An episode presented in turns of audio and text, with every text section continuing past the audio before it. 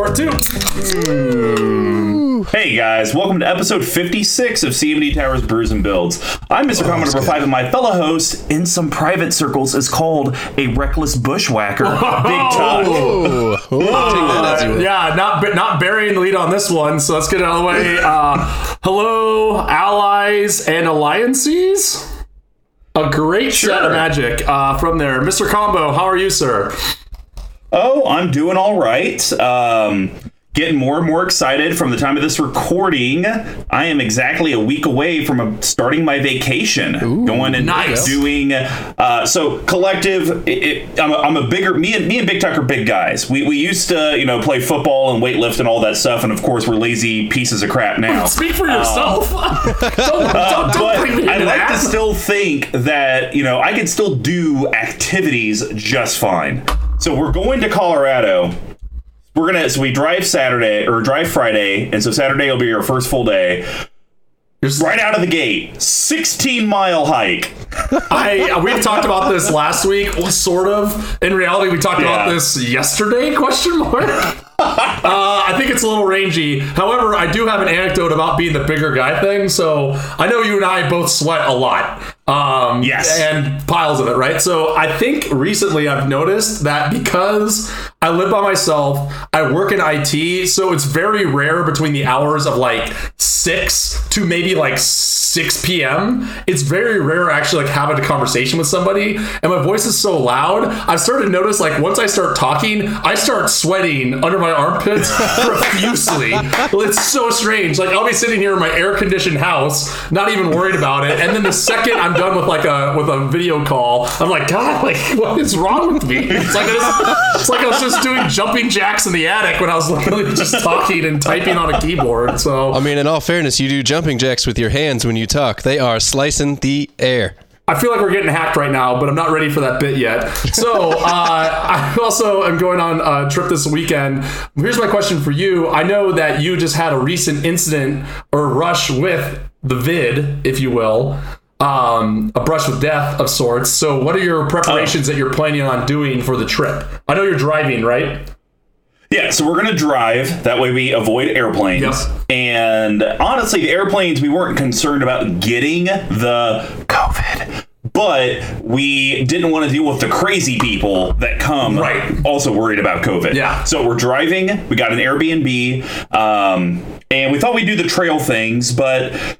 Honestly, at this point, we already got it. Right, right, We're- right. I think I think I think we have some sort of quote unquote immunity to it for at least a few months. So I'm gonna wild it out, man. I'm gonna go start licking surfaces. I'm gonna start like asking people to cough in my mouth. all those delicious light pulls that you've been having to ignore the lick on finally are coming back. Uh, but but on a sad note, uh, we have been without a fully functional washer and dryer now for about I don't know three months. what? Uh, to where like our washing machine, we would have to we'd run it, and then there would still be soaking wet clothes, pile of water, so we'd have to spin drain it, and then it'd be fine, and then we'd take it out, put it in the dryer. You'd have to dry it two or three times.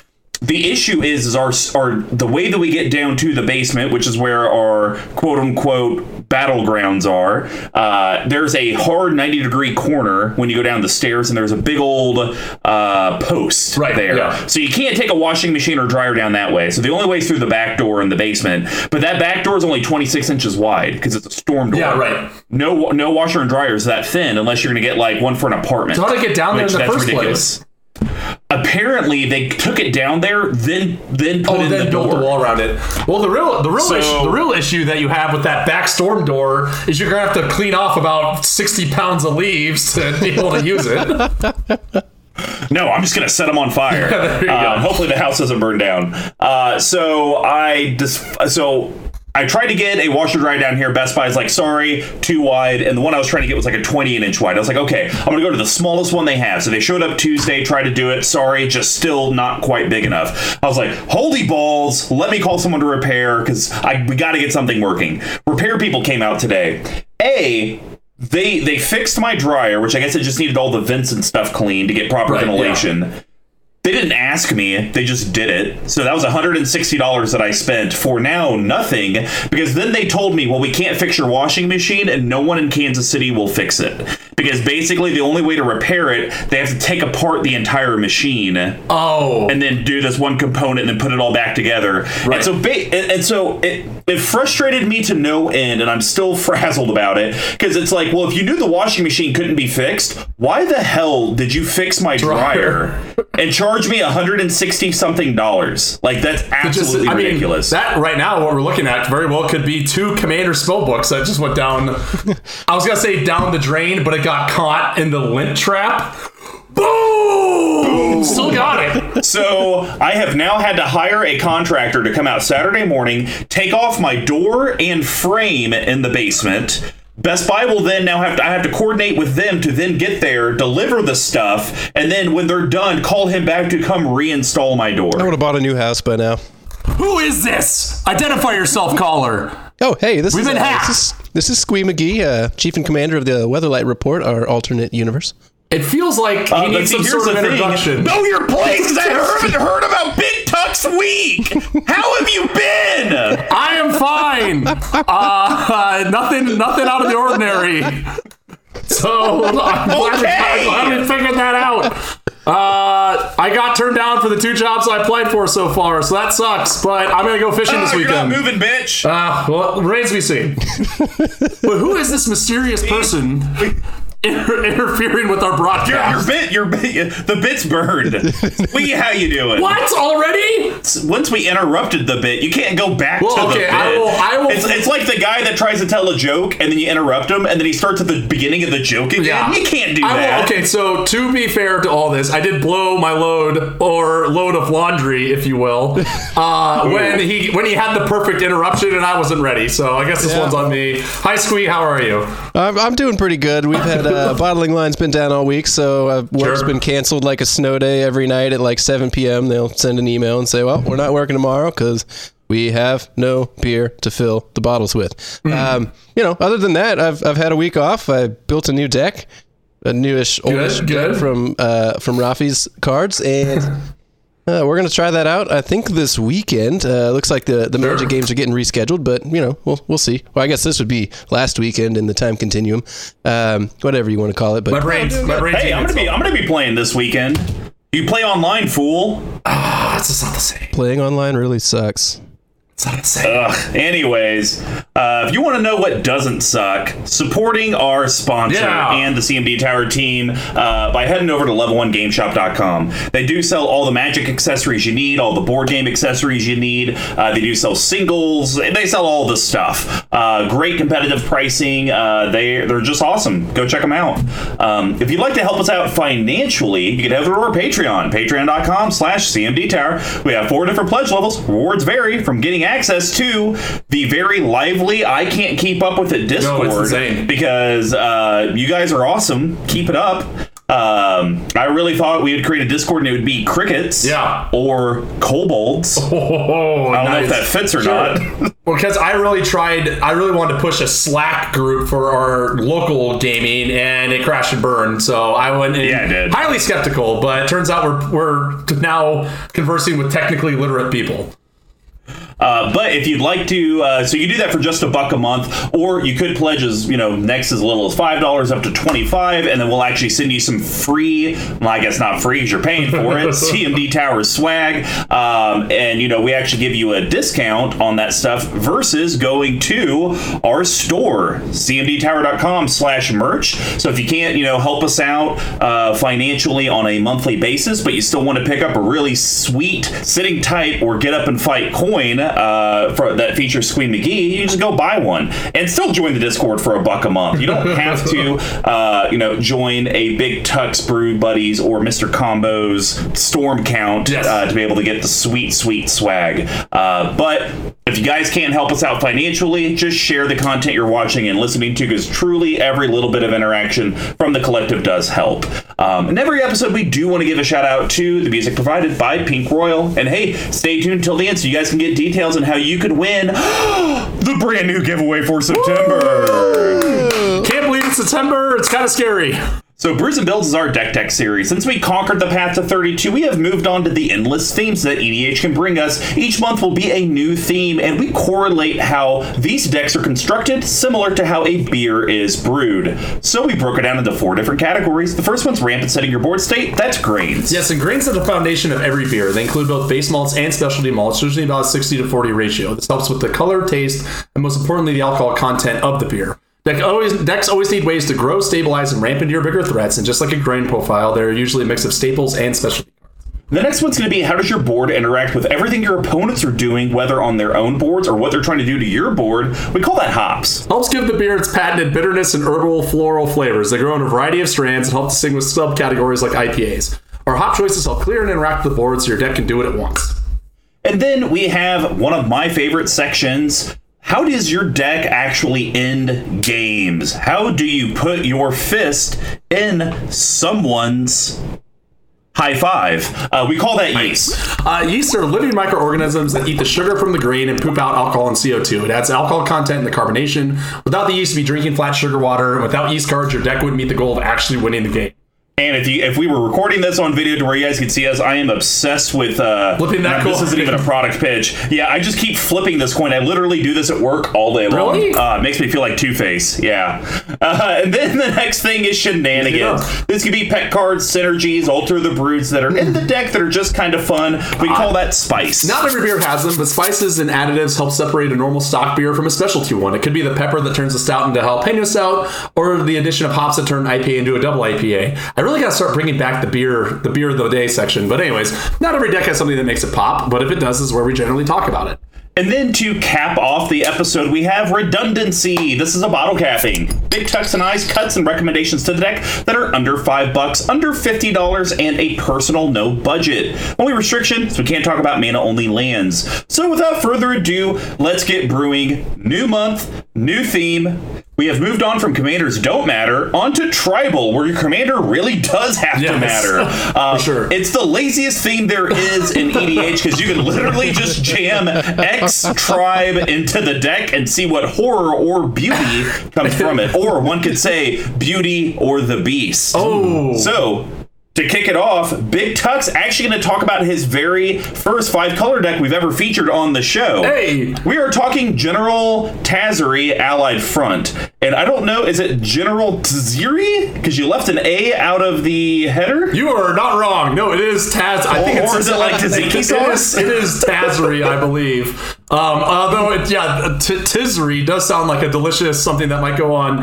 what some people would refer to as a gyro, but the people to know would refer to as a gyro.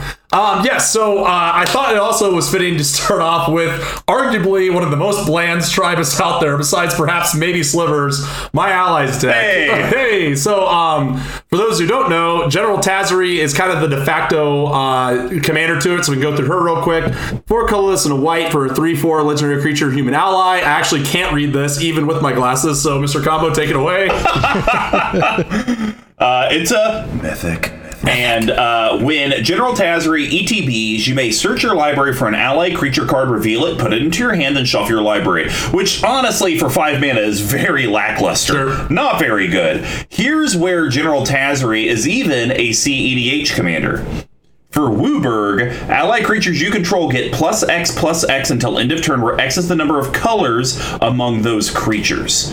So so good. Yeah, it's quite good. Especially if you have a, if you have a couple WUBRGs. I'm gonna WUBRG then. WUBRG. Uh, all my stuff gets plus ten. Oh man, So there is there there there's pretty much two ways to build this deck that I've seen. One of which one of which is the way I didn't do it, which is actually really more of a combo deck because there's one Yep. there's one uh, there's one ally that you can tutor up once you make infinite mana through food chain combo or whatever else that you can kind of rinse and repeat and all that jazz. So I didn't want to do that because it's degenerate and kind of boring. So I went with even the more vanilla route of just jamming in as many allies as I possibly could. Uh, so this this deck actually started as my um, my uh, ambiguously gay duo deck, and the it was it was back when I was like doing more. Kiro and or Kiro and Miro of Meletis. I totally got It's that something wrong. like- no, Kiro and Tiro of Meletis. Yes, yes, the the Meletis boys. Kynaios. Kynaios. There, There, yeah, there it is. Nice. Um, so uh, it started actually as only.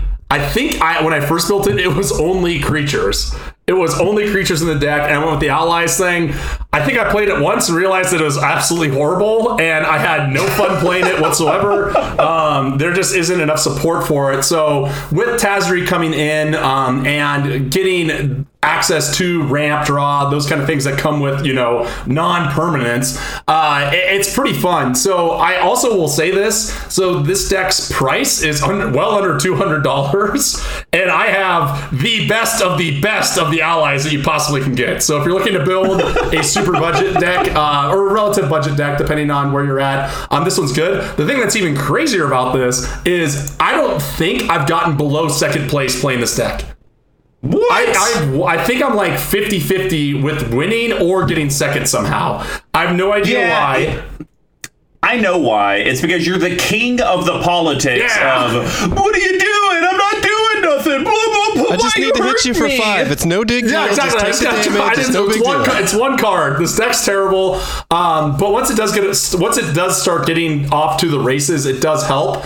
Um, so yeah, like it's not a deck that I play often, um, not because it's you know boring or anything like that, but it is kind of like it can get blown out really quick. Um, it's one of those decks we talked about where you we talk about like throttling down. So if I'm playing with people that are playing very casual decks, like the precons of the world and whatnot, this is a deck I'll grab and just run it out and see what happens. Yeah, no, that's fair. Um, and you know, and I think it's interesting because as I was trying to use EDH Rec to find some recommendations to maybe push the deck a little further. It's actually kind of hard to do because, and, and that this is the first commander we've come across this for, um, because General Tazri is a true CEDH commander. Um, a lot of the cards that show up on General Tazri lists are CEDH cards. right. Um, so, so when you're looking at the list, like, yeah, you'll see some allies, but then you'll see some cards like, what the hell is this doing in here? If you had no idea about that kind of meta, Right. Um, so I, I thought I thought that was pretty interesting. I think I've seen this deck once out, um, and I do think you won the game, which was very upsetting. Uh, Thumbs up. And I don't know. Hashtag blasted. I don't know. I'm I'm somewhat lukewarm on allies. I tried to make an ally deck at some point. I think I tried to go off of the Boros ally commander. Not going to mention his name just in case Yep, we talk yeah, about yeah. it, but that was the one I initially tried to do because he did come out before General Tazri.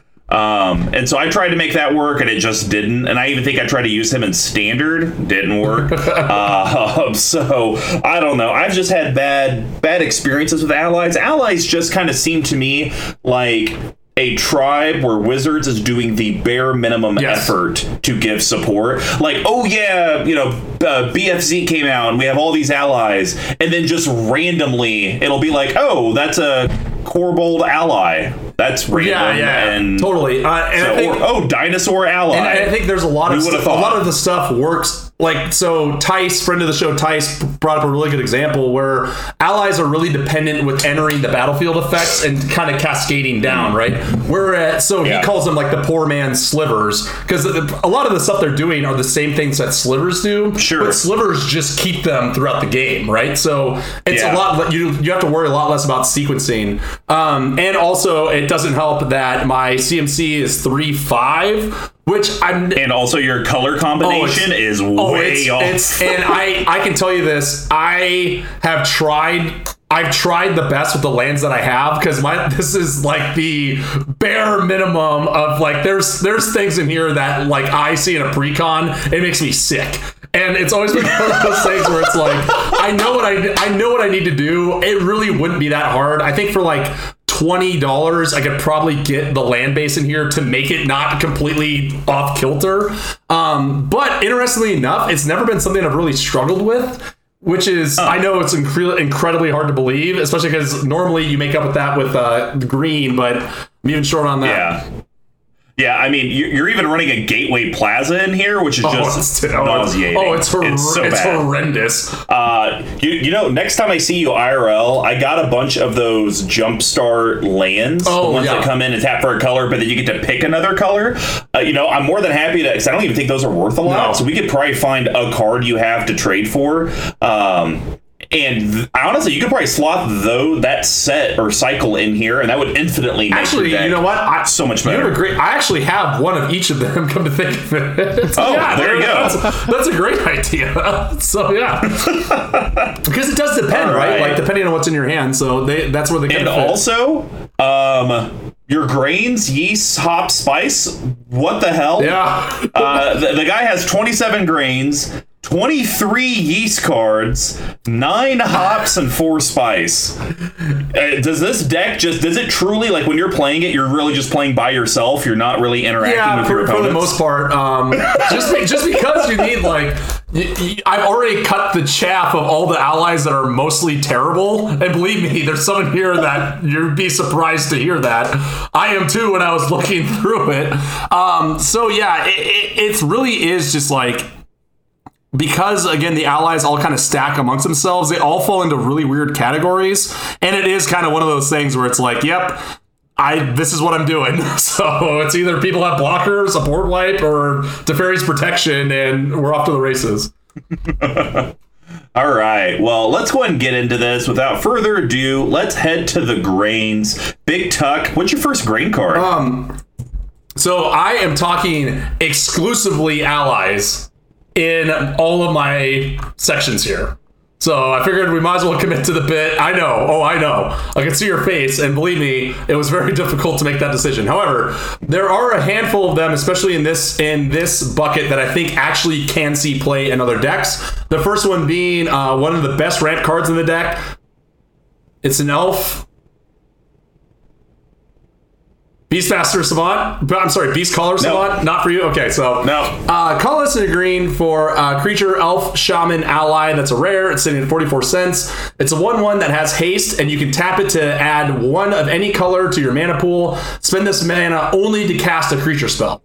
So kind of shocked me that it was an ally. I right. did not realize it was. yeah, it's weird, right? And I think like this. So again, like this, there you will cert, you will see very quickly that there are like maybe four cards in the entire deck that are allies that actually have a purpose outside of an allies deck, and this is one of them.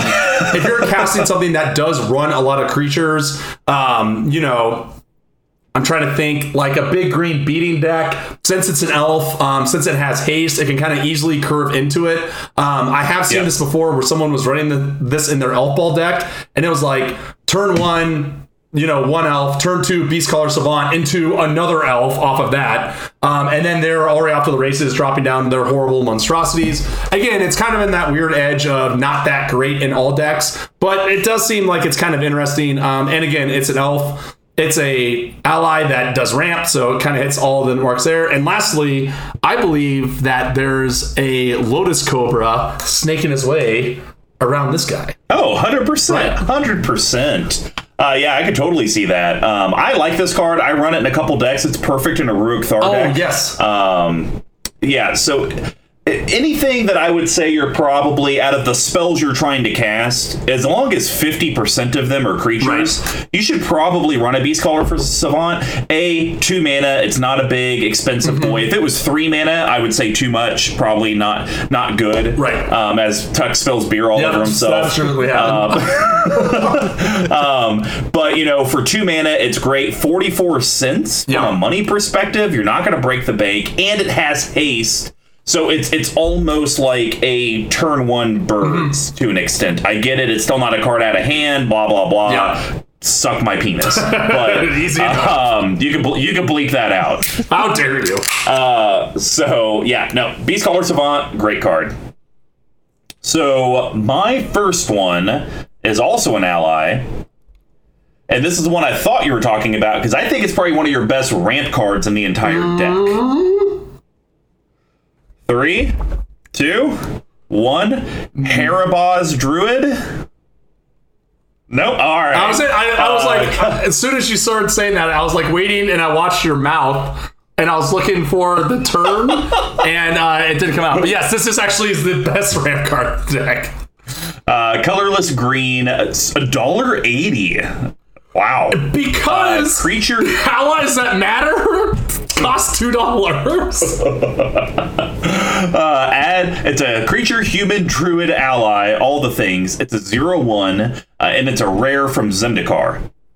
Tap. Add X mana of any one color to your mana pool, where X is the number of allies you control. Holy Yeah. banana hammock. That could be so good. I wish it didn't say of any Mm-hmm. one color. It would be nice of any combination, but I don't think they did that line block of text back then. Yeah. I think the using mana or any combination of colors has been in like the last like probably like three, four Mm-hmm. years. Zendikar's what, ten years old? Oh, don't say that. At least? Probably. Yeah. I think you're right. Oh, at Yeah. least. It might even be older Yeah. than that. Good lord. What a nightmare. So yeah, well, because BF, BFZ just came out five, six years Mm-hmm. ago, and there's no way that they would have done uh, Zendikar twice within two or three years. And ironically, to your point, it's probably like you said, it's probably been four or five years, and now they're doing Zendikar again, right? So There we great, go. great point Yeah. there. Yeah, uh, So yeah, I I love this card because you're gonna. The only way your deck functions is if you get lots of allies out. I think early game it's probably okay. Mm-hmm. You're gonna tap it like a Llanowar Elves, but as the game progresses, he just gets better Right. and better and better. And in my opinion, once you have four, five, six allies, that's where your opponents have to make the decision of: Am I gonna waste my murder on a Harabaz Exactly. Druid? Because you can't you can't just let it keep getting bigger. to where, oh, I tap for ten. Yeah, right. Exactly, and um, it, it, that's the hard part with this deck because there are the allies that get better statically, like this. Yeah. Um, like to some extent, you know, maybe we'll talk about it. Um, the ones that don't have the enter the battlefield effects, so you really have to like do the mental math of if I play this thing now that has this enter the battlefield effect. Will I be able to get that trigger again when I need it, or am I going to run out of cards? So, um, but Yep. it, it is a it is a house. It, you can get so much mana out of it. Cool. Well, what is your second card? So this is what I thought you were gonna go with because there's two of them,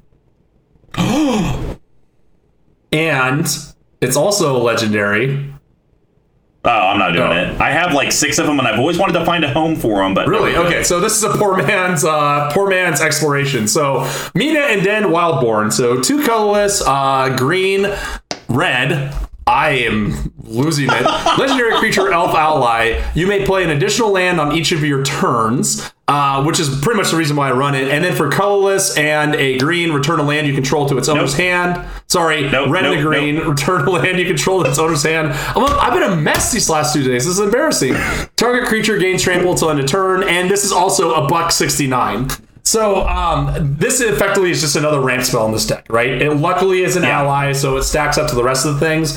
Um, but I Yeah. actually, this has been a card where I put it into land matters deck on a budget, right? Like you can't afford you can't afford an exploration or whatever that one um, dinosaur is. That's like six bucks. That lets you do the same thing. oh, Wayward Swordtooth. Yeah, right. So this one for two dollars, you're getting another land off of it. It's a decent blocker. If you have land enter the battlefield rigmaroles, you can bounce them back at a cost. Um, so that's why I run it. I look at this less of less of anything else besides just another ramp card, right? So you, if you have a bunch of lands in hand, you can kind of run them out, then your deck out a little bit.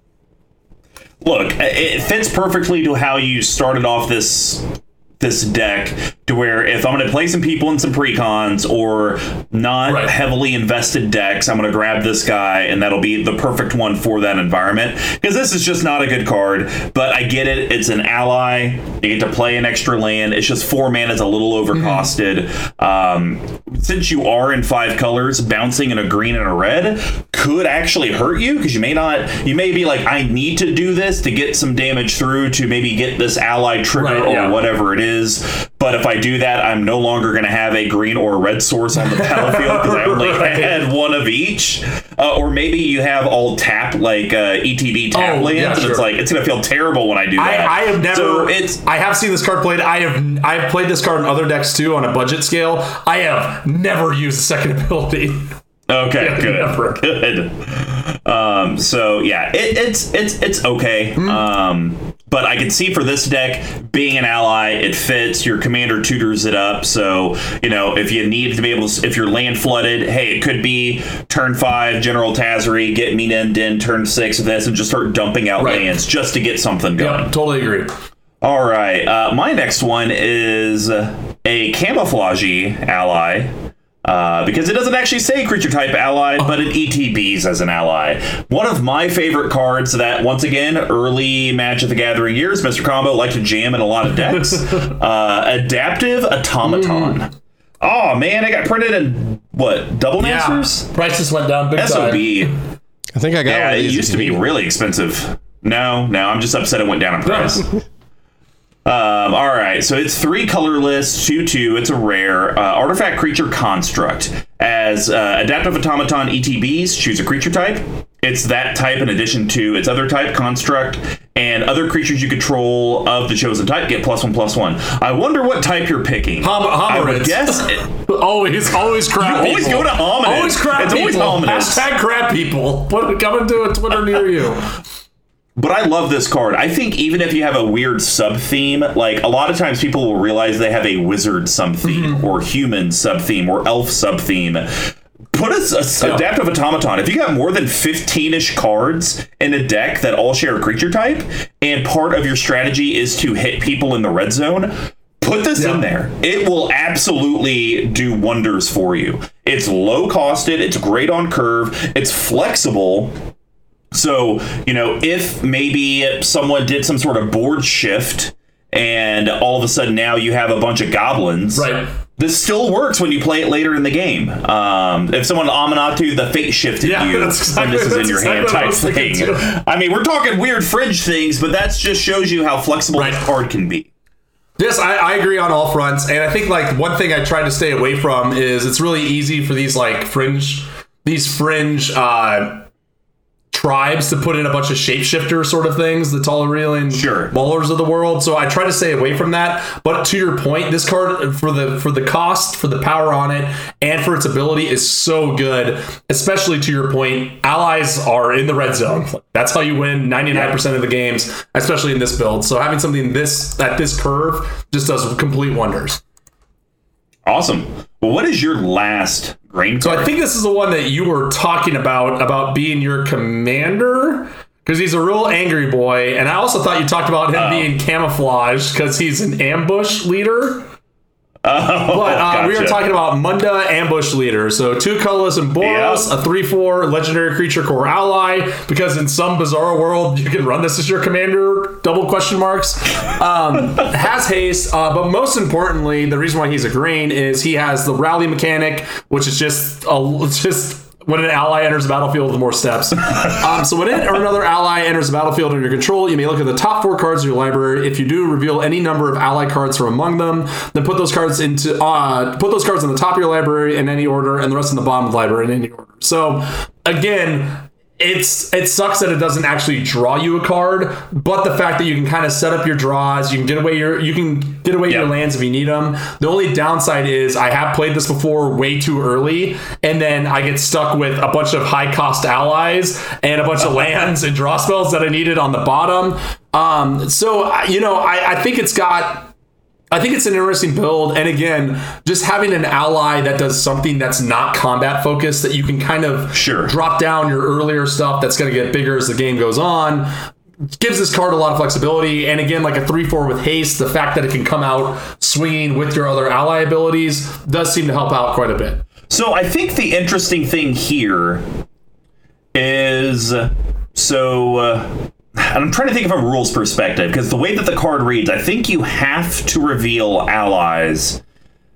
But what's to say you're just like, I don't want to reveal anything, and you just put everything on the bottom? Yeah, see, I don't. So, because it says you may look at the top four. If you do, reveal. Oh, no, no, no. You're right, because it says any number.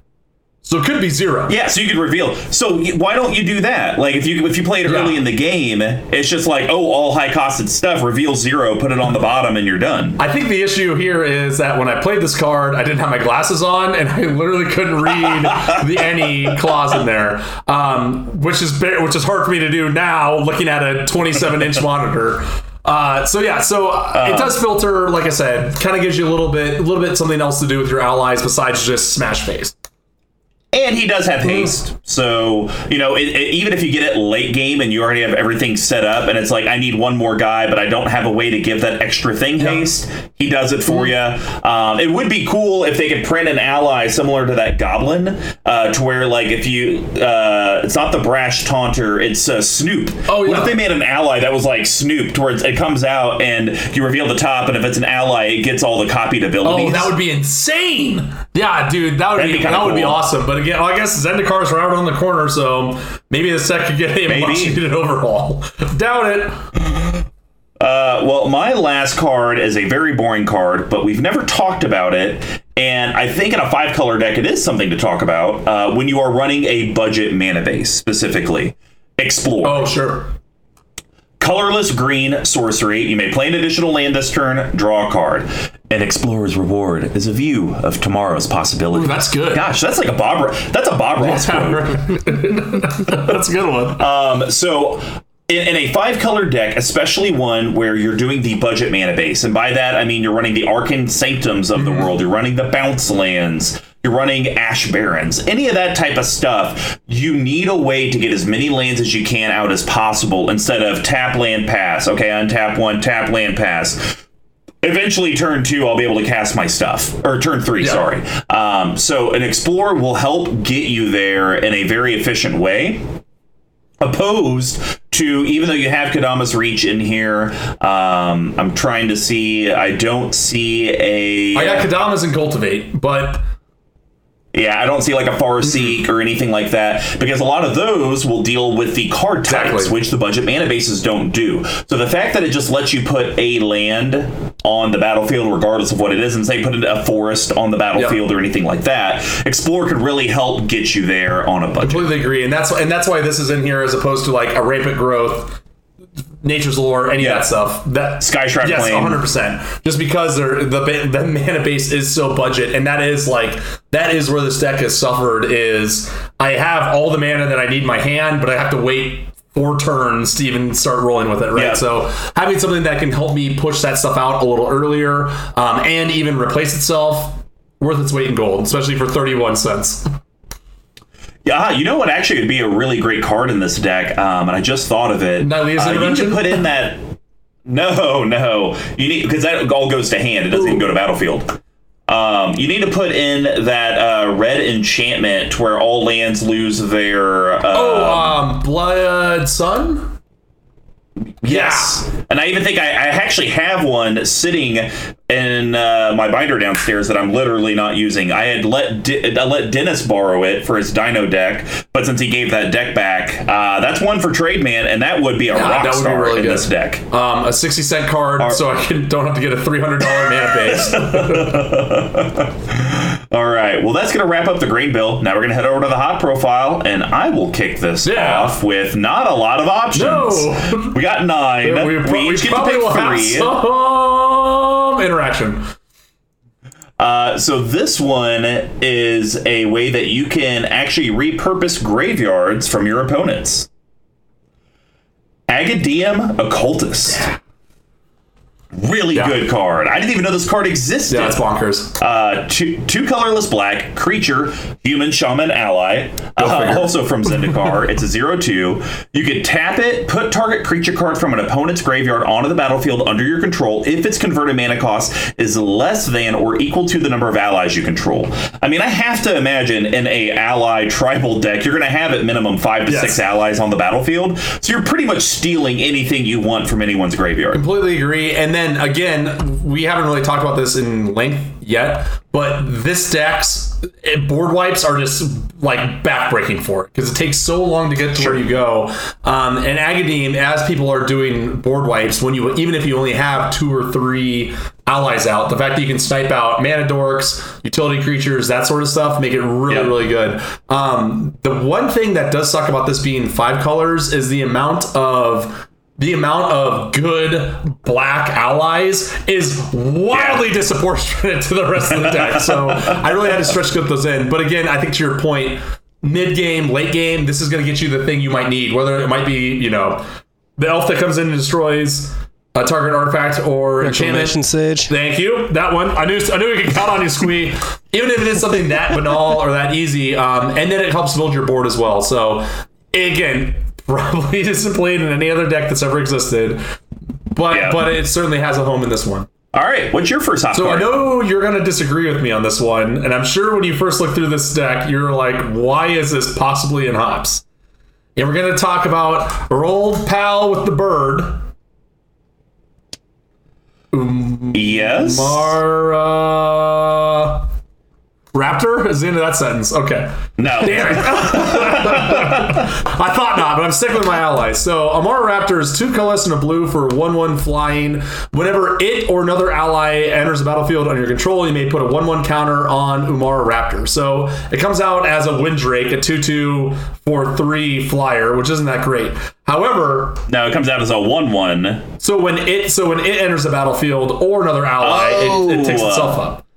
Which That's stupid. Why didn't they just make it a two-two and have it just Oh, say? whenever another ally comes in, you'll see that Yeah. that that is going to be a running theme. That's why they invented the uh, rally mechanic. Rally it's mechanic, insanity. um, but anyways, uh, so I know this seems like it could be a Yeasty card. However, I will say this: this card has saved my bacon so many times. Because it, Sure. it, can, it comes out as a 2 2 early ish game for this deck. Because turn one through four for this deck might as well don't it doesn't exist right? So if i can get this guy out on curve it's already a deterrent for just the chip damage that comes in and it only gets bigger. Um, the fact that it's flying will shut down drakes. The fact that it's it can grow can shut down some more bigger tokens. It's just a card that i've seen that i plop down and it's always just like someone has to play around it right even if it is only a 3-3 or Sure. 4-4 um, but again to the same point that goes back to the same reason why allies aren't so hot because this card that's a flyer should really be a Easter one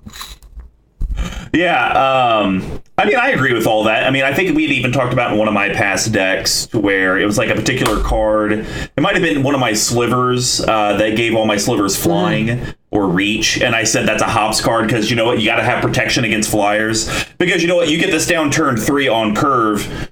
By the time Duffman gets out his dragons, this is probably six six, Yeah. seven seven, eight eight. Absolutely. And then it's like he doesn't want to come to you. And then it's just by the time he has his double strike dragon, it's probably at 15, 15, 16, 16. Um, and you're not swinging with it because you need to block. Um, so yeah, and it, I, I do like the flavor text. Messenger, basically, don't come at me, bro. Weapon, to where I'm gonna kill your uh, kill your attackers, bro. Friend, who would you like me to kill, Nice, bro? I like it. it. fits everything.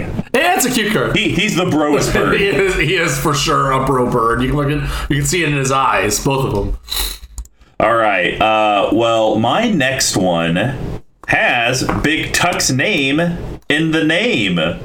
One, two, three. Tuktuk Scrapper Tuck, tuck, scrapper. Woo, yes Three colorless, red, two, two, uh, creature, goblin, artificer, ally, uncommon from Zendikar. well luckily for you i got the specs on uh w- yeah, but you haven't been able to read half I know the th- things today. these ones are bad. Uh, whenever Tuktuk Scrapper or unblasted, uh, whenever Tuktuk Scrapper or another ally enters the battlefield under your control, you may destroy target artifact. If that artifact is put into a graveyard this way, it deals damage to that artifact's controller equal to the number of allies you control. Yowza! so good. This is Yeah. this is another one that I've actually seen Fringe play in other decks. Really? I believe it. I think I saw this in someone's. It was either a Purphoros or a um, Ruric Thar deck because it is artifact removal. It does deal damage and it is a creature. It's a rangy one. It'll do one damage. That is a It's a reach. reach, but this is what I've seen multiple times on the wild outside of the deck. But in this deck, whew, who needs a Vandalblast? Am I right? Well, I don't know about that. Uh, I, I, yeah, I, I love this card uh, because you do need some sort of removal. I wish you had more enchantment removal in You're the deck, wrong. but that's neither here nor there. More than none. Um, so at least at least you have a consistent way to do artifact removal, Be- and- and that's the cool thing about General Tazri. If you are going to build this allied tribal, because as long as you can either blink or cast Tazri, you can get whatever ally you need for that particular situation. And if there's an oppressive artifact player that you're about to be mind slavered, let me get Tuktuk, get rid of it, or whatever you need to do. So I just realized. Are you I okay? just realized. No, I just realized that all of the times that I have lost in this deck or have gotten second, it's because the other player has an enchantment and I can't do anything about it. There's literally not a single card in this deck that can deal with an enchantment. Well, uh, we do talk about it because this is this universe's episode and show. Uh, how enchantment Oh, removal is at a premium. Absolutely, but st- uh, still, you can kind of dome someone potentially with it. So yes, it is with the very limited that we have a very strong removal card. All right. Well, what is your last card? So I want to talk about the other. This one used to be the, the most expensive allies deck for some bizarre reason because it can meld to the board that you have already. I think we're on the same one, but uh, let's just go for it. Three, two, one. Jwari Shapeshifter! Yeah! There we go. One dollar! One dollar! It's uh, colorless and blue for an OO creature shapeshifter ally. Uh, yeah. Um, and that's all. That's all it That's is. it. It has no zero, text. zero. No text at all. enough. Uh, creature. It, uh, says you may have Jwari Shapeshifter enter the battlefield as a copy of any allied creature on the battlefield. The best expedition would be an entire team of me. Ooh, the cockiness. I so might as well call. Might as well call that card Michael Jordan. Ooh, I just finished the last dance. So good. so good. So yes, um, the reason why this card is incredible is the CMC cost, right? Yes, that is the only reason. That's it. If it, if this card costs four, I wouldn't even think about running it in the deck.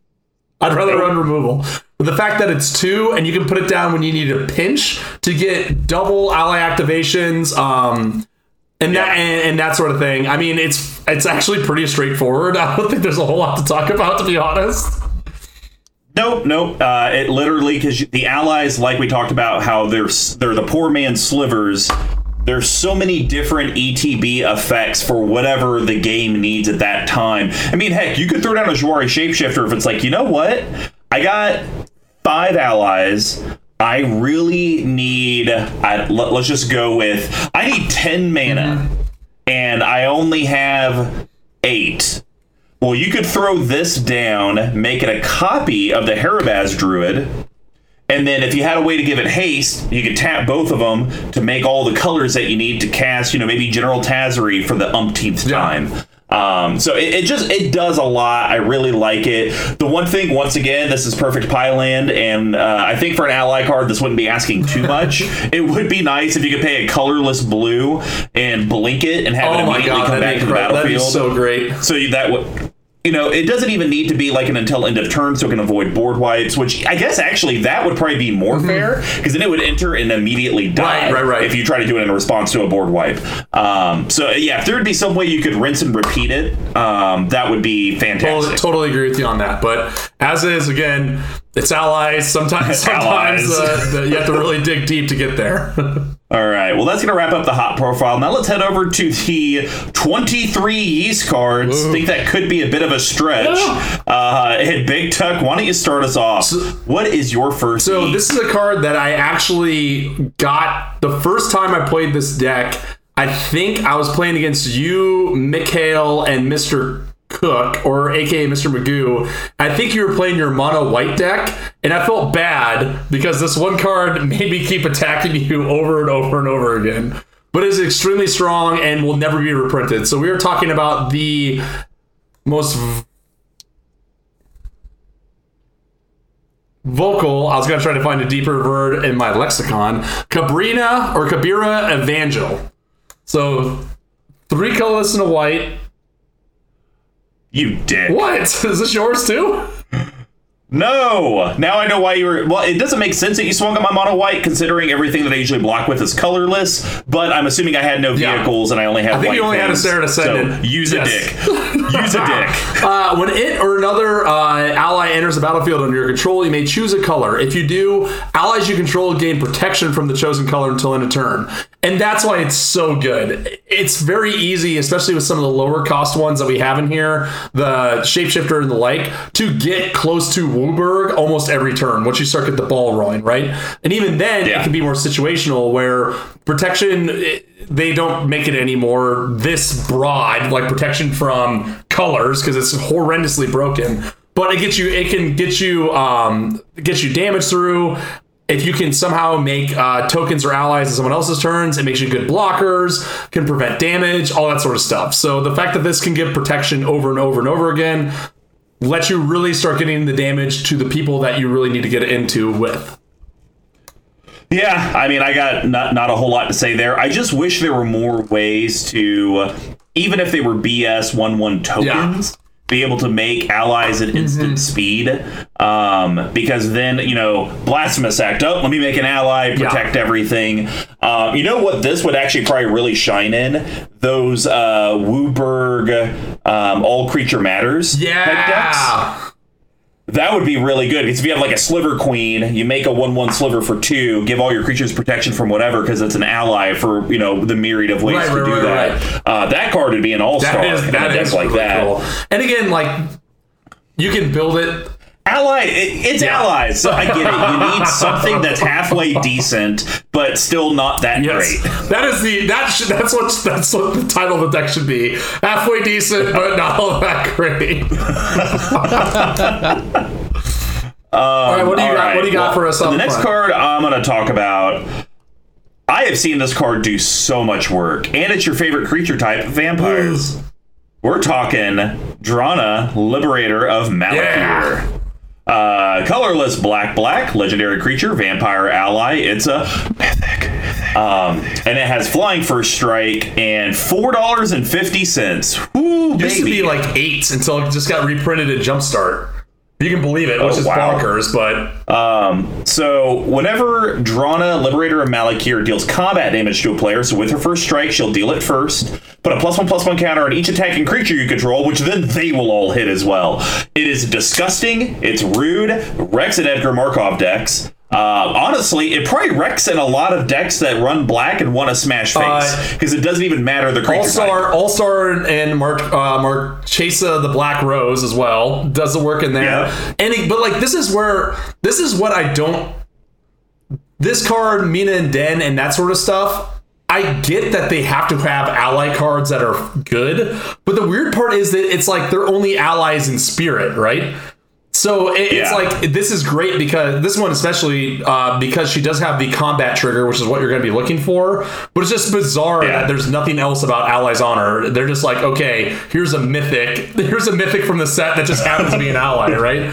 Like I'm, I'm wondering though. So I don't know anything about Drana because I'm not a hashtag Vorthos nerd. Uh, so, but her flavor text is, "I will not live as a slave. If you would be free, then fight alongside me." So I wonder if the whole ally creature type is like I'm a rallying rebel, like come to the cause. We're doing maybe that's So I'm going to uh, I'm gonna have a couple drinks here and go cry in the mirror. The reason why they're all allies is because for Battle for Zendikar, the entire plane and city, or the entire I guess it is a plane of Zendikar had to come together, put aside their differences to fight the Eldrazi.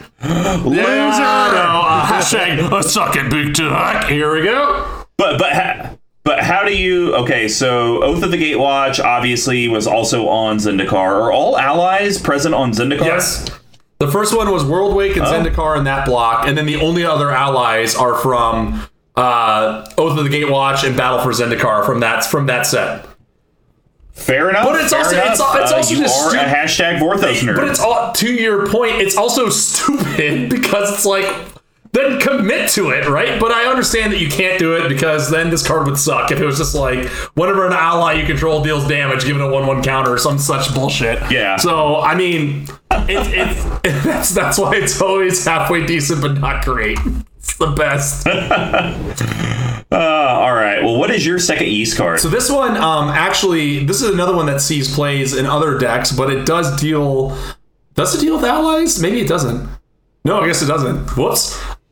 Back to the same argument. We're talking. Uh, you made you made mention of this at the top of the cast.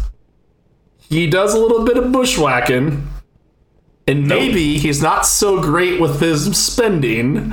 We're talking about the Reckless Bushwhacker, two colorless and a red for 2 1 Goblin Warrior ally with haste. Again, sure, why not? Uh, uh, Surge, one colorless and a red, which is why this is really good. You may cast a spell for Surge cost if you or teammate, again, uh, the Oath of the Gatewatch and Battle for Zendikar was one of those weird, like, battle bond sort of things. Um, if Yeah. it, when it enters the battlefield, if its surge cost was paid, other creatures you control get plus one, plus zero, and gain haste until end of turn. So pretty much this is like I call this this version of halfway decent but not great overrun, right? So you do Yeah. get your you do get your triggers. Um, where I've seen people play this card and I've seen people play this deck, and they're like, "Oh, I got this." Well, bammo, suck it, 15 damage, and I'm just sitting there over in the corners like. You should have waited. Um, this is the card where after you after this a board wipe happens, once you're starting to rebuild, this is how you close out the game, right? You get the ally triggers. It has haste. It gives everything else haste until end of turn. When you're at eight, nine mana, maybe in some magic praying to Heliod moment, you could be able to cast two or three allies in a row, and this and that's where he really shines. So again, if he wasn't an ally, he wouldn't be in the deck. But you can only, you got to dance with the one that brought you. Yeah, uh, I think he, I think he hit it all on the right points. Um, I mean, look, this is a draft fodder Oh, card. They couldn't have made it any better. Yeah, they, they couldn't have made it better than it is, which sounds bad because it's not really that Right. great, but it, it definitely hit its ceiling. um, and you know what's funny? You kind of you mentioned it where this was like a weird Battlebond set. I actually did the pre-release events for this, and I don't remember any two-headed giant Really? being like promoted. Yeah, like the LGS I was at, it was just one v one, and I think they did a two-headed giant event, um, but it definitely was not like oh partners and teammates and like work together. It was like free for all, cutthroats, get shanked. yeah, suck it, suck when you draw a bunch of allies and other people are getting Eldrazi's. Tough break. Well, uh, my next one. One of only two decent Gideon planeswalkers in existence. I knew it. He finally. I was in your brain, Mr. Kama. I knew you couldn't resist. because it's actually good for the deck. We're talking Gideon, ally of Zendikar. It's in his flipping name, for God's sakes. Of course, he's going to be good for an ally deck. Two colorless white white planeswalker Gideon mythic comes in with four loyalty, and the only thing I'm really gonna read is zero. Put a two two white knight ally creature token onto the battlefield. So for zero, you trigger all your things. That's the only reason he's in the deck. It's the only reason he's decent. Granted, you could do a minus four and get an emblem to where if you had enough stuff, all your creatures get plus Right. one plus one for the rest of the game. So, and he does have a plus one where he does the stupid Gideon thing, turns into a creature, but it's it's dumb. Have you looked at the price? Twelve dollars. It is upsetting. I this was there was a run in standard where this was like a thirty dollar card. Really? Yes. Bec- That's it's upsetting. weird because it's like it, I think it got played in these like bizarro stacks kind of deck because you can make tokens. He can turn himself into a beater. I guess that's kind of it, and then you can emblem him out. But to to your point, I think Gideon's Gideons always have this weird thing where they get spoiled and everyone gets really excited about it. Like that Gideon Blackblade, remember Yeah. that? That was a thirty-five dollar card there for like three months, Yeah. and now you get it for six dollars. It's just so strange. Yep. Um, but yes, I, this is probably the best card in the deck, to be completely honest. I mean, the fact that, you know, yeah, you pay four mana to essentially get a 2 2 Mm-hmm. ally the first turn it comes out. Um, you, I'm assuming you're only playing this when you have a protective board state. Yes, right. Because there's You're, you're not going to just play this where you have a creature, you make a token, and you got like six different people you may have Yes, to block. exactly. Um, and so basically, then after that, it's. I, I, to me, I feel like to get your rate, you probably have to activate it four times at zero. Get four around there, yeah. Four, yeah um, and then after that it's just gravy but that's just looking at it on its face. But then you have to start combo uh, you know comboing it with the Harabaz druids of the world and the uh, Tuktuk Scrappers of the world the Umara Raptors of the world. And then if you have all these things they just start oh well this rally trigger this rally trigger this rally trigger. Oh this guy can tap for more Exactly. mana now. This guy lets me draw more cards. Uh, he just does it- it's an actual useful Gideon for once. It's crazy. Uh, and I've never done this, but people have told me before that they have when they've gotten their ally rigmarole going. The fact that he can turn into a five-five ally and then get triggered through can push the damage through. But here's the real story: I'm gonna put, I'm gonna play him for four, and I'm gonna zero him until someone stops you from doing it. It's kind of like uh, last week's uh, Yeah, Jace the Mind yes. Sculptor and the, uh, the the the other Jace, where it's like I'm just gonna zero it all day long and either brainstorm or million for ten. there you go. You gotta kill it. all right. Well, what is your last? So this is the card that I think actually sees the most play out of any card in this deck outside of Ranger cards. I have to imagine you're talking about a black. Card. Incorrect. But Oh, all um, right. because because he is a one he is a two card combo in and of himself, and that's how uh, some people play this too. It's very strange. So we're going to talk about actually another amazing ally in the deck, one of the few ones, Turntimber Ranger. So three colorless green green for a two two Elf Scout ally. Whenever a Turntimber Ranger or another ally enters the battlefield under your control, you may put a two two green wolf creature token onto the battlefield. Excuse me. If you do, put a 1 1 counter on Turntimber Ranger. So, So do they just do the infinite combo where like the wolves come in as allies? yes, exactly. So, the first time I ever saw this, Okay. that's how the, the guy played it. He played it as an allies deck. Uh, looking at you, the guy's name was Eric Butts. You, uh, if he's listening, I fucking hate that guy. And the best part is his name was Eric Butts. He had a he had like a Danny Glover Predator 2 size ass. It was humongous. um, anyways, so he played an allies deck that only at the time only had conspiracy, which turned everything into an ally. And like this is one of his infinite combos, right? So he played conspiracy. I literally returned to dust it. He's like, well, this game's over for me. So, um, and that's the way that's played outside of this deck. However, in this deck, it does churn out tons of value, right? Like being able to get that blocker, even if it is a wolf, um, and get him huge. There is this like subset of allies where it's like they enter the when they enter the battlefield to get a one one counter. Another ally enters the battlefield to get a one one counter. I'm not plus with those, right? Because it's like okay, path to exile, problem solved, right? Or the myriad of removal for a creature that has no way, shape, or form any sort of protection. Um, the fact that you are getting another thing to attack with to go into some of the other cards that that uh, benefit for you makes this card really stand out.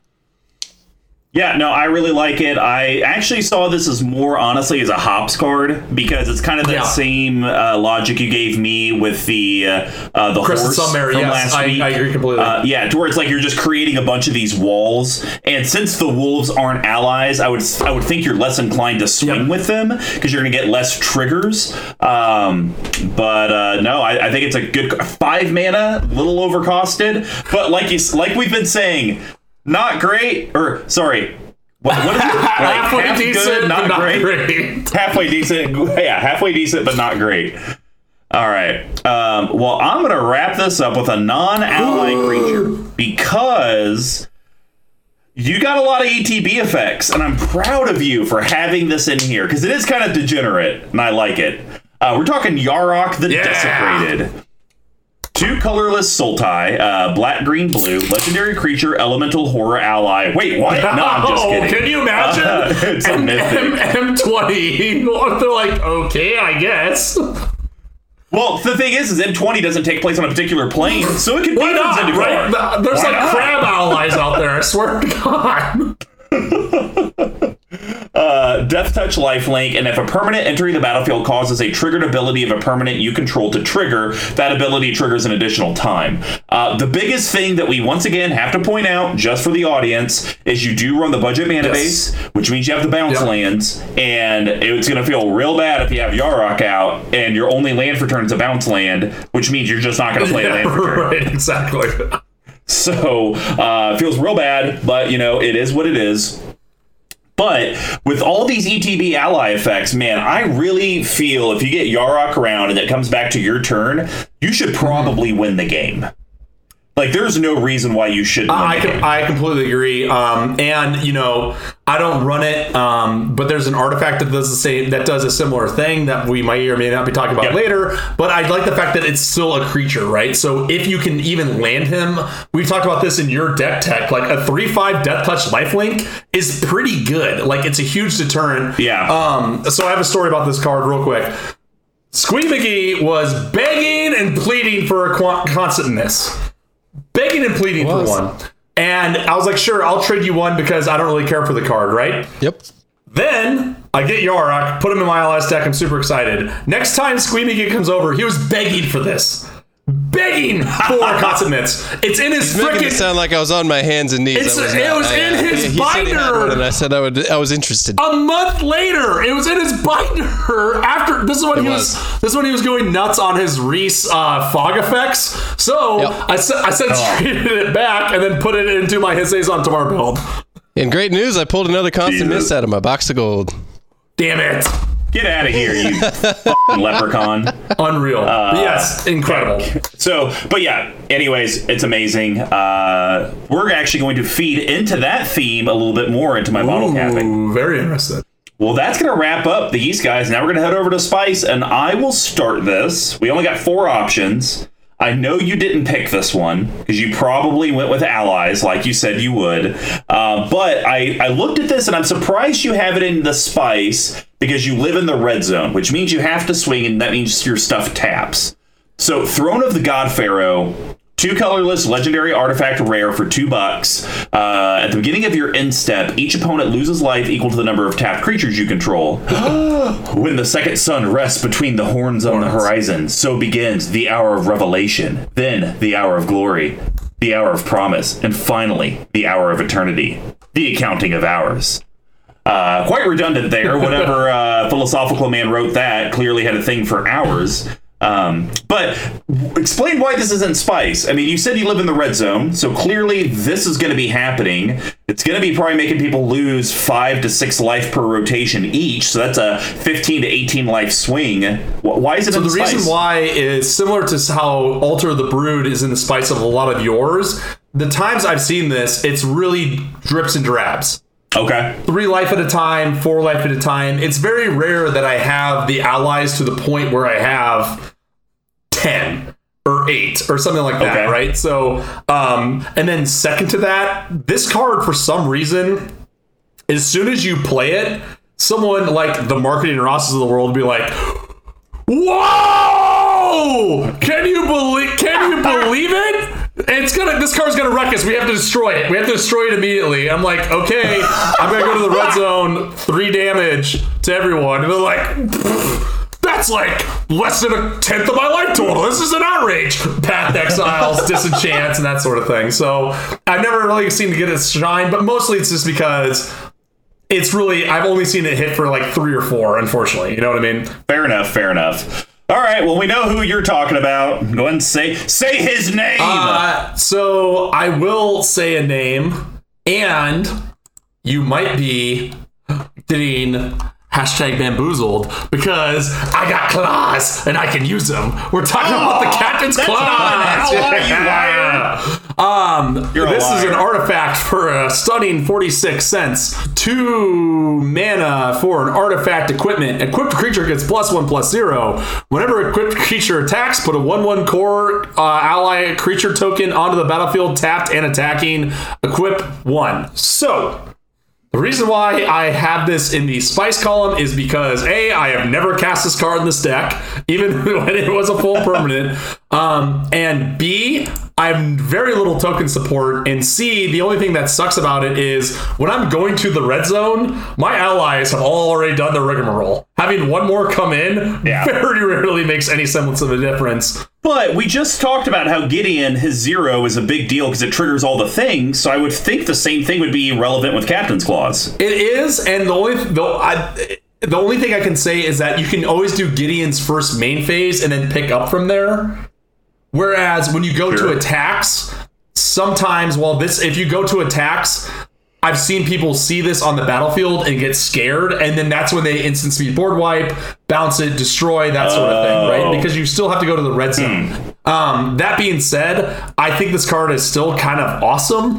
I just haven't been able to actually see it work, right? Like, ideally, you Okay. want this to be out like turn two, which in reality, you're Yeah. going to have at least one tapped land. So, Hey, may- maybe it'll be your turn one soul oh my play. gosh. Do I, have, do I even have a Sol Ring in here? Oh, I do. Okay. Yeah, you do. I just checked. I was gonna say I finally have spares. So, um, Captain's Claws for me is just in here just because I haven't been able to see it work. All right, guys. Well, that, that's going to wrap up the spice package. And now we're going to head over to the bottle capping. And as a reminder, there's going to be big Texanized cuts and adds to the deck that are going to be under $5, under 50 bucks, and a no budget personal recommendation. Just no decent lands. That's how we're doing it now. Let's just go with that. We can set the bar at decent for this deck. uh, Big, Big Tuck, why don't you kick it off for Uh, us?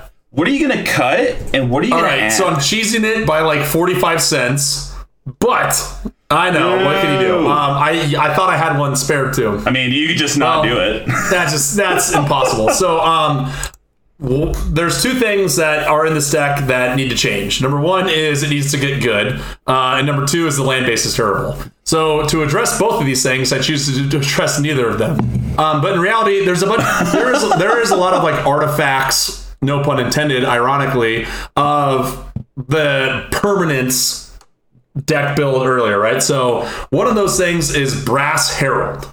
So Brass Herald's an interesting card, but it's just I don't think it's quite good enough. So Brass Herald, for those playing the home game, is a very old card. It's six colorless for a 2-2 artifact creature golem.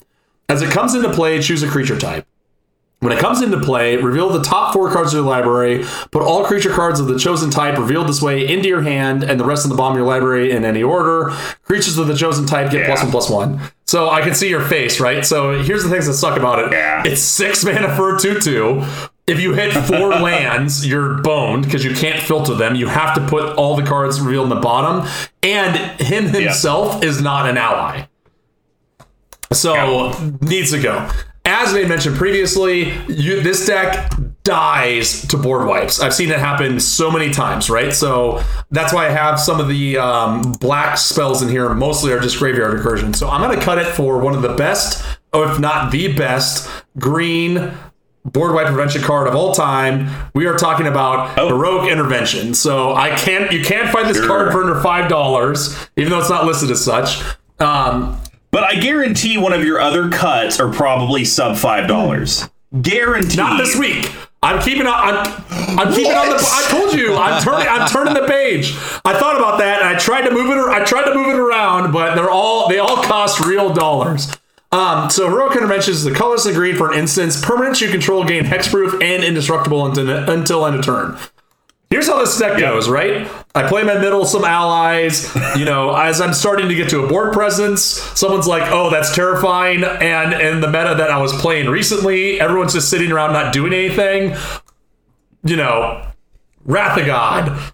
Uh, I'm trying to think of another one. Damnation, or if even if I may, Crux of Fate record scratch. Oh God, get out of here. But you just need some sort of board wipe protection because this that's really how you die. You build up this momentum, you build up this board state, and then someone board wipes and you're just back to square one.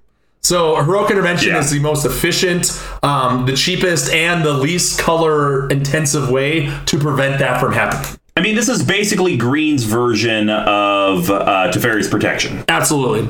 And I, I love the card. A lot of people, for some reason, still don't see it coming when you cast Oh, yeah. it. I want to say over Command Fest uh, this previous weekend, or I guess it had to be two weeks ago, uh, I did a heroic intervention to save my board, and they're like, oh. Well, I guess that resolves, and it's like, I mean, you didn't I see that green coming? right Like, there.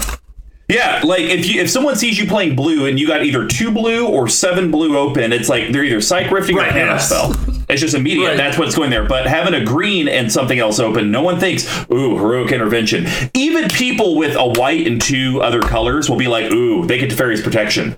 Yeah. No one sees heroic intervention. I just don't know if it's not played a lot. It is in 16% of decks that resemble green on EDHREC, so clearly it's in decks. It's just not on people's And I think part of that was the price tag because I mean it wasn't too long ago where this was what an eighteen dollar card or something like that. So Yeah, now it's got yeah. reprinted. Now That's that's gotten gotten reprinted. Enunciate your words, Big Tuck. Um, we're gonna see it a lot more. Um, but again, uh, there's so I'll talk a little bit more about my thoughts around these cuts in a minute. What is your first cut? I can't wait because I feel like this one is this is like this is you just sitting at like beer league softball, right? And the pitcher comes out and stumbles, and you see him warming up, and he's just lobbing it just straight up in the air, and you're just salivating as that softball comes down just to crush it, crush it home. Yes. Uh, so I'm cutting this piece of trash card. I get it. It makes allies, but it's not good. Join the ranks. Yeah, Getting out of good. here. Uh, three colorless white. It's an instant. Put two one one white soldier ally creature tokens onto the battlefield.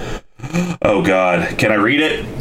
Expeditionary houses are notorious for their rivalries, but when adventurers meet in the wilderness, the instinct for mutual survival outweighs petty grudges.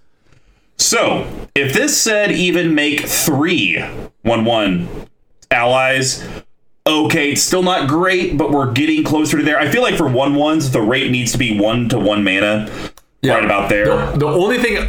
Paying two for a 1 So 1. tell me this: What if this was a colorless and a white? Put one down because we talked about making so, uh, uh, allies and instant speed is something that's really important, and this is the only card that can do it. you if you're going to be putting heroic intervention in the deck, you no longer need a way to just give your creatures protection from a color. uh, but I want to feed more into your ETB Yes. effects. Um, and so all of my ads are non-allies, but they make the- almost. I know. Uh, so seeing Yarok in the deck really gave me inspiration not to cut allies and make it, you know, less ally focus, but to find other cards to take out to put in better creatures that are non-allies, very similar to Yarok, to where it just makes the deck a billion Sure. times better. And what's better than Brago? This King one, this one's almost on the list. This one hurts insanity. So, two colorless Azorius, that's white and blue, legendary creature spirit. It's a rare, coming in at $4.30. It's a 2 4 flyer. When it deals combat damage to a player, exile any number of target non land permanents you control, then return those cards to the battlefield under their owner's control. The reason I think this is a slam dunk in this deck is there will be someone open Yep. for flying, but there may not be enough people open to swing on Right. the ground. So you could have five or six allies, and you're like, I've fizzled out. I can't do anything. I have no cards in hand, but I got Brago. You can swing with Brago, blink all the allies you can do nothing with. They all come in, they all see each other. All the rally triggers take into effect, and now maybe you're drawing cards, you're dealing damage, you're getting plus one counters. All the good stuff. completely agree happen. with that. Um, this was on the list for me too, but he's not. He's a creature and he's not an ally, and it's like, "Grr." but You- you got but it's so, but it's, it's so dude that you good. Um, I think that's Yeah. so. I think the that is a slam dunk, and it feeds into my third card, which I'm not talking about yet, but. To your point, I think there's three issues with the deck, right? One is preventing board wipes. Two is recovering from board wipes or removal spells. And lastly is this blink theme, which is extremely important as well. So Yeah, absolutely. And, and if you have the Yarok out, choose not to blink Yarok, and then everything Oh happens twice. Once again, I made I made the comment that Yarok potentially is a Yep. game winner if it gets back to your turn. What happens if you just have Yarok? You, you could literally play Yarok and have Brago already out and swing, and you Yeah. just win. It's yeah, just that, that is incredible. so Needs to come in. Yeah, have a spare? for sure. All right, which Do you have a spare? Huh? Brago? I feel like you would. probably.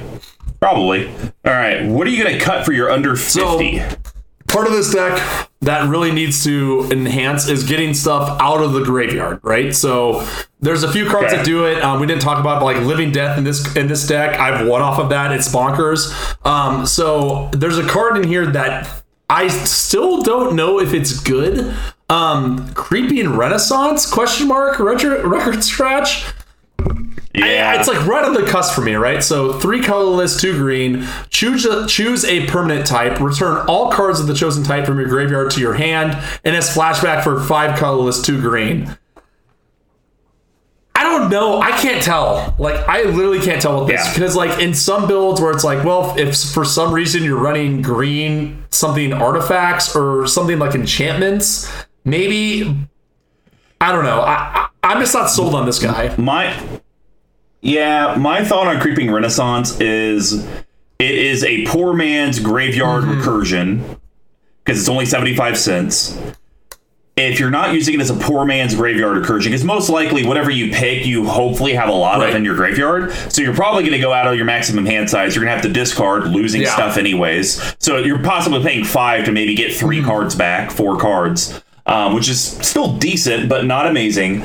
So I look at Creeping Renaissance. That works well in decks that are going to have very cheap things to cast, so they AKA store Right. off. Uh, the decks that produce a godly amount of mana, so they get it, they can actually Right. play the items, or no maximum hand size Yep. type decks, which you don't even have a reliquary Oh, tower in the deck. no, so no, no. uh, like look i think it's a good card it's just i don't i think you would get a bunch of allies to your hand and with your curve it's like okay i paid five i got a bunch of stuff back Yeah, discard four. discard yeah, down to hand size. Totally. So I'm gonna cut it for a new card, which I have a copy of, and I've been trying to figure out the deck to get into. So this has a there's like two cards in this deck that this kind of goes against, but because I have no way to tutor for them besides my commander, I think Luminous Broodmoth is gonna do some serious work in here. oh man I think it works.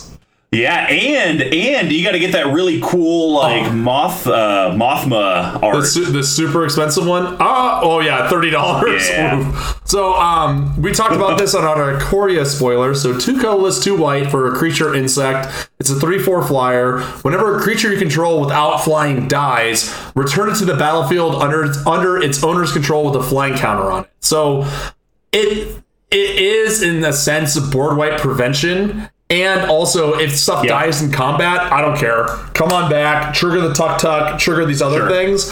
It seems to me that, and uh, like we talked about, as things come back with flying on it, we're going to the red zone. Now we don't need the two or three allies that are overcosted that give things flying. So for me, it kind of fits that gap Yeah. of dealing with the graveyard. It's also a creature that can attack and also helps push damage through. And I bought one for overpriced when I was in Tulsa.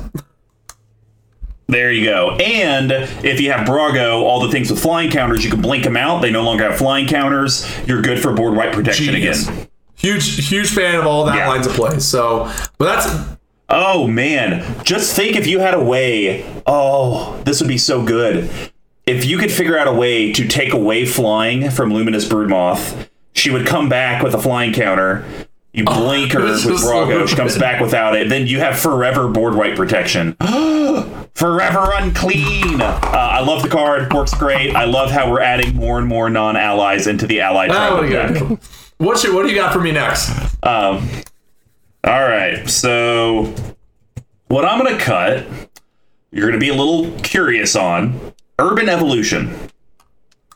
So three colorless uh, Simic, uh, that's green blue. It's a sorcery. Draw three, and then you may put, play an additional land this turn. As the Simic released more of their krasis experiments, they required new habitats, always at the expense of the locals. Um, I think it's overcosted Yeah, for it's what fine. it does. It's- just flat out. Yeah. Um, continuing the train of adding in Oh, non allies, but that help you. So the first one, um, CMC parity. We took out a four, we added a four. This one's a five. We're gonna add a five. I still want you to be able to get lands because you need to get that done. But this card is a yeast card on top of a grain because we've kind of talked about sometimes you can only play a couple allies at a time, or you may not have the hand, and so you're just kind of stuck. Well, this card lets you play stuff for free. Golos, oh, Tireless Pilgrim. sure. Five colorless, legendary artifact creature scout. It's a rare. It's a three-five, coming in at around six bucks. Uh, when Golos ETB, search your library for a land card and put that card on the battlefield tapped. So you're actually accomplishing better than your draw three because you got to hopefully, if you don't have a land, you're hoping you're gonna get a land. So this guarantees get you a land, whatever land you want. Then for two colorless WUBRG, which you'll have at some point, At some point, it's a, it's a big. at some point. caveat. Uh, exile the top three cards of your library. You may play them this turn without paying their mana costs. That's Yeah. phenomenal. Um, you know, we, we, we talked about the uh, uh, Mondu. Uh, what was that dude's name? Um, Munda ambush leader. there we go. Munda Ambush Leader. So we talked about Munda and how you were like, yeah, it sucks when you play it early game and you stack it with like the most expensive stuff. Well, you could literally cast Munda, stack it how you want, and activate Golos, and it's all free. Um, and then you get the biggest stuff out there, probably 15 to 18 mana Right. worth of allies for seven. So I, I think it does a lot. And once again, feeds into your Broodmoth, because if it dies, it's going Oh. to come back with a flying counter. That's another land trigger. Brago, you blink it, that's Oh. another land trigger. So you're, you're it's still this Right. ETB. I think that's actually probably, yes, you're an ally tribal deck, but I think actually if you look at the bones of your deck, it's an enter the really battlefield is. deck. That's I, really I what it completely agree with you, and like, and that's when I was doing my research of like what to cut and how to come in and actually make it an ally deck as opposed to a degenerate infinite combo general Tazri deck. That's pretty much what I pulled Sure. it down to, right? It's like in a sense, you you can play this as like a blink deck, and I think there's a lot of value in that. Especially playing the commander, Yeah. where you can go get the cards that come in. You can go get the one or two cards that really Mm-hmm. matter for that. So, uh Yeah, I mean, it could be to where you have the perfect setup, and it's like, you know what? I just need one of the allies that drain Yep. life at this point. You know what? Uh, I'll cast my commander. I'll get it. I'll cast it. Brago, blink. totally, Everyone dies. Totally agree with that, man. All right, no budget. How'd All you right, break it? so uh, this is a leftover card. I really want this card to be good. I really don't think it is. It was really good when this was permanence only because I think it went creatures only, then permanence only, um, and still this does not cut the mustard. So I'm gonna cut Icon of Ancestry. Oh, okay. It's just I want it to work so well. So three colorless. Uh, it's an artifact. It enters the battlefield. Choose a creature type. Creatures you control, the chosen type get plus one plus one, which is so it's like a bad robot at that point because it's not a card, it's not a thing itself. And then three colors tap. Look at the top three cards of your library. You may reveal a creature card of the chosen type from among them and put it into your hand. Put the rest of the bottom of your library in a random Yeah. order. And that's the issue. It's like if it was each creature of that type, a la, a la Brass Herald, Sure. and it's a repeatable effect. Uh, it's a repeatable effect. I think I would be more excited about it, but the fact it's three tap and you're just Yeah. rolling the dice, right, for one card, even if you do stack your your hand up or the top of your library up, there needs to be a term for top of the library, like because we it's it's like Top yeah, of but that's so library. like wordy. It needs to be like. Yeah, or, or something. I don't know. Get on it, wizards nerds. About just like uh, top. just top. But then everyone thinks about so we got ruined with that with frickin' Sensei's divining top. That's immediately what you go to. So Uh, I literally thought you were about to say we all just got ruined because you know top. yes, exactly. Cheap. You- You've even own game. right, So, so what are you um, adding? I am gonna put in one of your favorite uh, card types of all time, and I think this is gonna play. Altar the brood. Altar the brood. Please. Although that's not that would be horrible if we do the if we do the Brago blink thing. Um, uh, Planeswalker. I am looking at Venser the Sojourner. Three Yeah. colorless, uh, white and a blue for legendary Planeswalker Venser. So the, this accomplishes the first two things are really what it accomplishes, right? It blinks and also gets in the red zone. So plus two, exile target permanent you control, return to the battlefield under your control at the beginning Okay. of the next end step. So pseudo board wipe removal, I guess, but mostly you get that end of the battlefield after you're usually No, it wouldn't have anything to do with board wipes because of the fact that you can only do it on your But turn. I'm saying if you do plus this, speed. go to the red zone, someone board wipes, then you still get that one thing back. Oh, Very fringe, right? sure. But normally you can do this Yeah. in the second main phase, like you attack with everything, second main phase, bounce it. But and this is a we- this is the weird part about Venser. He's played in a ton of blink decks, but I think his number one is, or his minus one is often underutilized. So minus one creatures can't so. be blocked this turn. And to me, that's so important in this deck, right? So you're getting both the Mm-hmm. ability to blink, which I, I agree with you is where this deck should be going logically. Um, but then you also have the ability to swing out, and then minus eight, which honestly in this deck will never happen. Uh, you get an emblem with whenever you cast a spell, exile target permanent. This is coming in for about twelve dollars, um, or if you get the foil version, about ten dollars. So for me which is always strange with these dual deck stuff, right? So for me, I think this actually really will give this really gives this deck wheels where it needs it the most. Yeah, I see nothing wrong with it. I, I run Venser in a couple decks. I actually forgot that he had a minus one. yeah, because I always do exactly. the plus two. Um, and see, and I think that's the I think that's kind of cool about Venser to where it shows its flexibility even with this plus because it is a permanent. Every time I do the plus two, I always do that with a land. I'm always that way. I have an untapped land, and that way I can sell the ruse of a Swan Song counter spell Sure. removal, whatever. Um, or in your case, you could sell it as a General Tazri activation, a Golos Right. activation, what have you. But the minus one, I mean, for five mana, you could say three turn clock, I win Exactly. because I kill you, I kill you, I kill you, uh, and it's kind of done. so I really like that. And That's- it could be the thing where it's like I've built this big board of allies. I play one. None of them have haste, or you know, they're all kind of waiting around and like, okay, I can block here, I can block here, even though I've got a lethal. Sure. Five mana, Venser comes in, swing out in. So And who's to say Venser isn't an Yes, ally? at exactly. Look at him. Look at that face. The guy, the guy, the guy wants to be an off-key tribal so bad. All right. What do you On got? to me. We're going to cut a card that actually sees CEDH play, so you should probably take it out of this deck and put it in a competitive deck. Um, I hear that you need stuff from your graveyard, but no. Uh, you, there are better cards for your deck than this. Noxious Revival needs to get cut. So this is a Phyrexian green, which means you can either pay a green or two life. It's an instant. Uh, put target card from a graveyard on top of its owner's library. So it's using CEDH because if someone tries to dig out of their graveyard to get their combo piece, well, I'm just going to shove it on top and kind Oh, of pause gotcha. Your interaction. Uh, or if they try to do that to your own graveyard, well, I'm going to go ahead and put it on top because you're trying to exile my Uh, graveyard. I'm gonna pull back the curtain a little bit here. I got like six of these from the dice bundle. Here we go, and that's the only reason why it's in here. Five know. bucks. Yeah, that's the only reason it's five dollars. I mean, it may see some constructed older card type play, but Mm-hmm. I it's just- I doubt mean, it. it's just- um, but yeah, CEDH It's just a is amazing. Phyrexian. It's a Phyrexian mana card. Those are always gonna be expensive, but yes, I certainly don't need this in this deck. So this card comes in at a cool. It's weird. Market price three dollars. Card Kingdom eight fifty. Eleven dollars on MTGO. Okay. It's a card from Ikoria. Now, everything I've done CMC parity on, so this is actually just going to be one off. So it's going to increase curve by technically, I guess in theory too, because not just revival, you should never pay a green for. It's always two life. Kinnan Bonder Prodigy. oh. Legendary creature, human druid. Whenever you tap a non land permanent for mana, add one mana of any type that permanent Hmm. produced.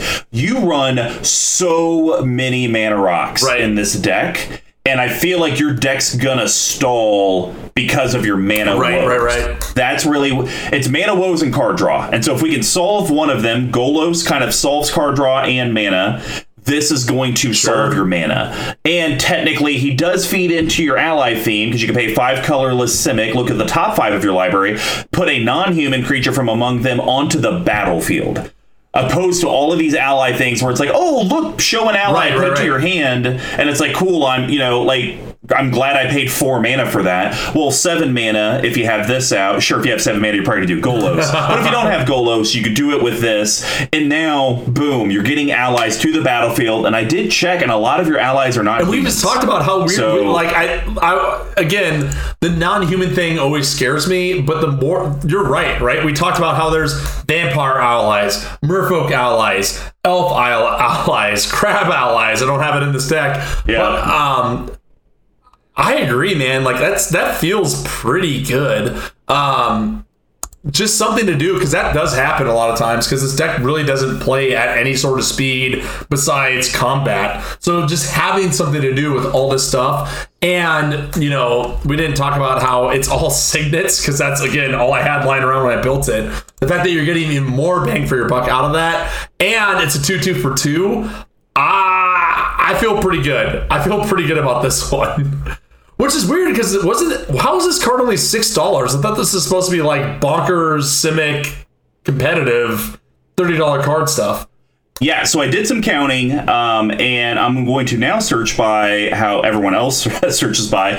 So, out of the 33 creatures you have in your deck, half have the human subtype. So, you're going to hit it 50% of the time, which I still think is a very good ratio when you're looking at the top yes, five. Totally agree. Yeah, you're, you're gonna get there. And the nice thing is when you tap the non-land permanent, you get to add one mana of any type, so that's not gonna hurt you on your mana dorks that may be humans. So it's not gonna get punished for that either. So I think this is great. Obviously, wait for it to drop in price. I mean, if you can get one for three dollars, I would say absolutely get one for three bucks. Uh, but if that's not the true price and it really is like ten dollars plus, wait for rotation.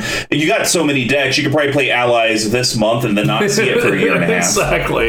And, and but I think So- and the last thing I'll say about this, which actually we didn't even talk about, is that this gives me the ability to play an ally at instant speed as well, right? Where it's like, okay, I did my thing. I'm intentionally not going to cast something because I have the various allies who can give me protection from this, that, or the other thing. Um, Yep. And now I can pay the seven mana, get into it, and get off to the races. And, and the only thing that would be bad with that is technically you'd be paying seven, you get an ally, you protect your allies, Kinnan's gonna die from whatever. But I think that's kind of his point. His point is to get allies, to protect your other allies. And that's actually kind of what his card is all about, anyways. It's to find the non human cards to help your other non human Right. cards, and your humans are just kind of there. Makes sense to me. And you know what else makes sense? The fact that we're done recording and we're at the end of the episode. And as promised, here's some details about that new giveaway from our sponsor, Level 1 Game Shop. We're going to be giving away, because we have so many sets that come out, a Zendikar Rising Fat Pack. nice. So you will be getting one of those, plus a CMD Tower playmat and sleeves. To enter, it's extremely simple. Just help promote the content we currently produce. You get an entry for every interaction you do with us on social media, um, and including following and supporting the channel. Uh, we will announce the winner on MTG Action 4 News October 6th and social media soon after. And yes, these giveaways will be happening every month, so keep on supporting us. Uh, but if you would like to leave us some positive feedback on your consumption platform, whether it's YouTube or a podcast, uh, please do. It makes us feel Nice. nice. Very nice. Oh, And a wow. five-star review. The Borat Um, references. If you would like to, if you'd like to find out ways that you can contact the team and find out more ways to enter into the contest, here's how you can do that. You can reach me at Mr. Combo number five on Twitter, all spelled out except for the five. Big Tuck. If they want to become part of your ally tribe, where can they get a hold of you? I am still at Big Tuck tweeting on the interwebs, aka Twitter. At some point, I will reinstall the app on my phone and actually be able to respond in real time. Uh, at- what to install the app or no? The, the fact that you don't even have the app. Yeah, it's uh, it's a real quagmire. Um, you can also reach me at Big Tuck at cmdtower.com. You can uh, also reach our main account at CMD Tower uh, on Twitter as well. We also have a website where we will have the deck list and article posted, cmdtower.com. Basically, go to your interwebs and type in Crumbling Necropolis Mystic Monastery Drana Liberator of Malakir Tower.com. Squee McGee, if people want to hear your beautiful self, how could they do that? Well, I mean, if you want to hear me, I guess you got to call me and or come here in person or listen to this here podcast. But otherwise, if you want to digitally see what's going on, you can find me on Twitter at Dear Squee. You can find me on Facebook or Instagram at Rich Chaos Records. Uh, you can also email me at uh, dearsquee at cmdtower.com. does have a full studio if you ever do come to the Kansas City area. Um, has all the, the gadgets and gizmos galore. He's like Willy Wonka, but instead of a chocolate factory, it's a basement with angry kitties and guitars.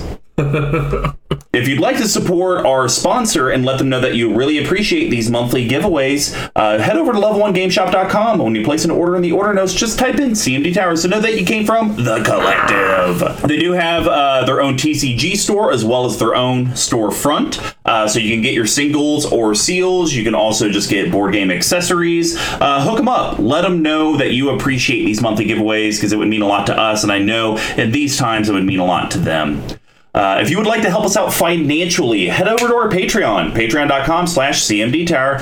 Uh, we have all the reward tiers, and we're trying to get to those 50 patron goal, uh, so that way we can have one of you guys on the cast to where uh, I will go ahead and announce once we're at 50, regardless of what the financial piece is, we're going to actually have a little kit that we will ship you each month uh, that will have a microphone, pair of headphones, and a laptop. So literally, you just have to open it up, and you'll be able to record with us as virtual IRL. That doesn't make sense, but we're gonna roll with it anyway. It's a new thing, VIRL. VIRL, there we go. As well as every tier that we have on there does give you additional entries into the monthly giveaways. Now, if you can't support us on Patreon, but you'd still like to pick up some of that sweet swag our patrons get, just head over to our store, cmdtower.com slash merch. We have different bundles, or you can just get, you know, a awesome, if you listen to the Action 4 news, apparently Mr. Combo needs his own Mr. Combo reminder token, uh, or you could pick up a Big Tuck Monarch token just to let people know that you are the queen. And of course, thank you to Pink Royal for the music provided in the episode. So, Big Tuck,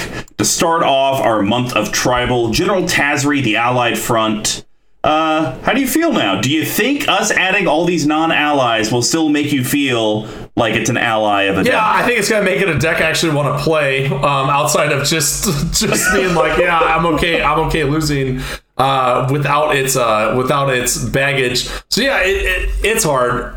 It's like going into a deck building knowing that you're already pushing a boulder up a hill. When you look at allies, right, where it's like Yeah. your your pool of cards is extremely limited. I would say it's similar to like energy decks or you know vehicle decks. Sure. You only have so many to pull from. But I, I think with our combined with our combined wills and powers, we can't turn this into a deck that I actually enjoy playing. Yeah, and I, I think that's a great point because I mean I do have a vehicle deck, and if I just went vehicle tribal, it wouldn't be fun. So that's why I had to add the extra Right. planar lenses of the world, the land taxes, the white stacks cards, the infect type of equipment type stuff, you know, to be able to make it worthwhile. Um, and I would definitely say just jamming a bunch of allies together and tribal support cards. Yeah, like sure, you could have put a coat of arms in here and it probably made it a little bit better. Um, Oh, but I have one of those. who wants to do that? I just have one sitting around. Um, but I, I think with some of these fringe tribes, you have to kind of see okay, outside of the tribe, what is the tribe trying to accomplish? Like uh, Mikel, that we've referenced, uh, got tasked with building a cephalid deck. And I think their whole thing is Mm-hmm. tapping people's stuff and they don't untap during the next turn. So he kind of went all into like, how can I do as many of these effects as I can and then get in for the little bit of damage that I could. And so with the allies, with the rally mechanic, it's all ETB. So it's like, okay, how do I feed in more ETB effects if possible? Um, and and unfortunately, you got all the good allies. You just now have to get the non-allies to help support that. And I think you opened the door with having Yarok in there because honestly, I would have stuck to your ally theme, but I saw that and I was like, yes, I got the excuse. I like it. it. I, I think I think these are some of your best cuts that we've had yet. Well, that's all I got to say tonight. Oh, except for you should add Altar the Brood. Oh no.